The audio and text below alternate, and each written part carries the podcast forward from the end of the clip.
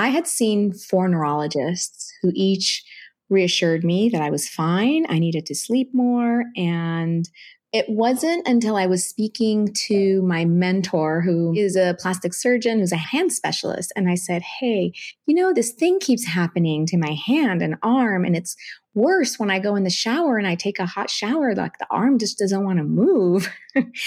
and he just looked at me and he goes, maybe you have MS. And the moment he said that to me, I could just feel this like warm rush go down my body. And I thought, how could I have not known that? I'm a doctor. so I, I just remember sitting there and going, yeah, I think he's actually right.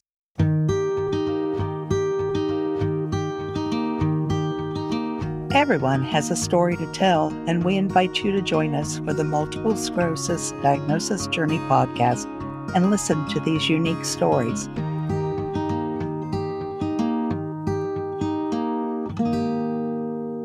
Greetings and welcome to the MS Diagnosis Journey podcast. I'm your host, Laura Kolaczkowski, and with us today we have as our special guest Dr. Susan Payrovi. Hi, Susan. Welcome. Hi, Laura. Thanks so much for having me.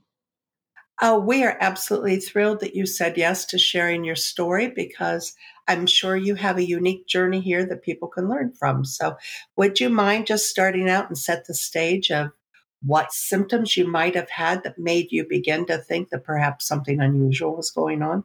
Sure. Probably the thing that caught my attention first was some fumbling and weakness in my left hand and left arm. Uh, with about a month into having my first baby. And it got worse because I ended up going to work probably a little too soon. And my work was as an anesthesiologist. There's a lot of left handed procedures and instruments, and it requires strength. So all of a sudden, I realized I couldn't really do a lot of things that I could previously do. So this went on for some time, but I actually, when I think about it, um, I think I may have had optic neuritis in the third um, trimester of my pregnancy, I do remember not being able to, you know, easily move my left eye. It felt hot. Um, it was a little painful to move the left eye. Like when I was driving, I did not want to look over my left shoulder to check the lane. But, you know, at that time, they did all the tests and everything was fine. They did not do an MRI because I was pregnant. Yeah, so what you're describing is kind of one of those things. Oh, I'm pregnant and I have these vague symptoms that come and go, and huh, maybe I have something wrong, but it resolves itself. So all of a sudden you're back to feeling like you're fine again. Definitely. It really kind of plays a mind game with you where you go, was my arm really weak or was it just my perception? And of course, I went to doctor after doctor who said, You're a new mom, you're stressed. Um, also, I was having a lot of wrist tendonitis from just picking up the baby, holding the baby, and nursing and all of that. So it created a lot of confusion, and everything was getting chalked up to the tendonitis I was having. But I kept persisting. No, I'm weak. I can't do things I used to do. I can't play the piano. I can't do fine motor movements with my fingers at work when I need to sew something up.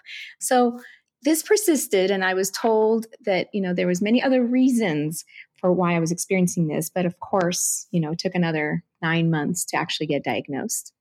So was there some event that eventually got the doctors to reevaluate these symptoms or listen to your oral history and say maybe there's more going on than meets the eye yep exactly. There so i had seen four neurologists who each reassured me that I was fine. I needed to sleep more and, you know, go to physical therapy for my tendonitis. It wasn't until I was speaking to my mentor, who, you know, has known me since I was 16. He is a plastic surgeon who's a, a hand specialist. And I said, Hey, you know, this thing keeps happening to my hand and arm, and it's worse when I go in the shower and I take a hot shower, like the arm just doesn't want to move. and he just looked at me and he goes, huh, maybe you have MS. And the moment he said that to me, I could just feel this like warm rush go down my body. And I thought, how could I have not known that? I'm a doctor. so I, I, just remember sitting there and going, yeah, I think he's actually right. So I called my primary doctor. I had up until this point just only been seeing neurologists. Called my primary doctor. I said, I'd like to get an MRI. And she said, absolutely. She ordered it, and there it was. You know, as you tell this story, Susan, it it's very disconcerting to me to know that here you are, you're a physician, you're a medical doctor, you're well connected, you're knowledgeable, you saw the experts, you saw four neurologists who all patted you on the back and said, Oh, it'll go away, or Oh, you're a new mom, or you're just tired. And it's alarming to me because I wonder how the ordinary person who is not credentialed like you are, how they might be dismissed in their journey as well. I mean, I can see the complexity of diagnosing somebody with MS from like a provider's perspective because people come in with vague symptoms and signs all the time. You don't send everybody to an MRI. But I had real symptoms in my left hand, but they could not pick it up on a physical exam. So it was subtle, but it was there. And I was sharing with them that I had seen multiple neurologists and nobody wanted to do anything. And I think maybe that made these doctors feel like I'm doctor shopping or I'm a hysterical person, you know, overreacting. But really, truly, in my gut, I just knew something wasn't right. This was not how my left arm behaved before and this was very different than tendonitis. So i i'm glad i persisted but it was also interesting to see my own blind spot being a physician and not picking up that this was ms and i think i was just too close to the problem to to see it for what it was. Yeah that's interesting. I think you're you make a really good point there and we always joke about you know can't see the forest the forest from the trees or the trees from the forest whichever way that mm-hmm. goes and perhaps you were so immersed in it that you couldn't see it, or others looked at you and said, Oh, she's knowledgeable enough. She should know if this is something serious or not. I, I'm just kind of at a loss here to piece your story together in some sort of way for our listeners. Um, I'm just wondering do you have advice for other people who perhaps are having symptoms that aren't showing up on regular exam, but yet they know something is wrong? You know, it's there's no clear cut way to manage through it. Many people have vague symptoms and signs, and that doesn't always um, add up to an MS diagnosis. So I think it's important to keep a diary of your symptoms to try to find associations like when are your symptoms worse? When are they better? And just take a good good history for yourself. And when you show up to a doctor's office present that to them and say this is what's happening and i need to be reassured.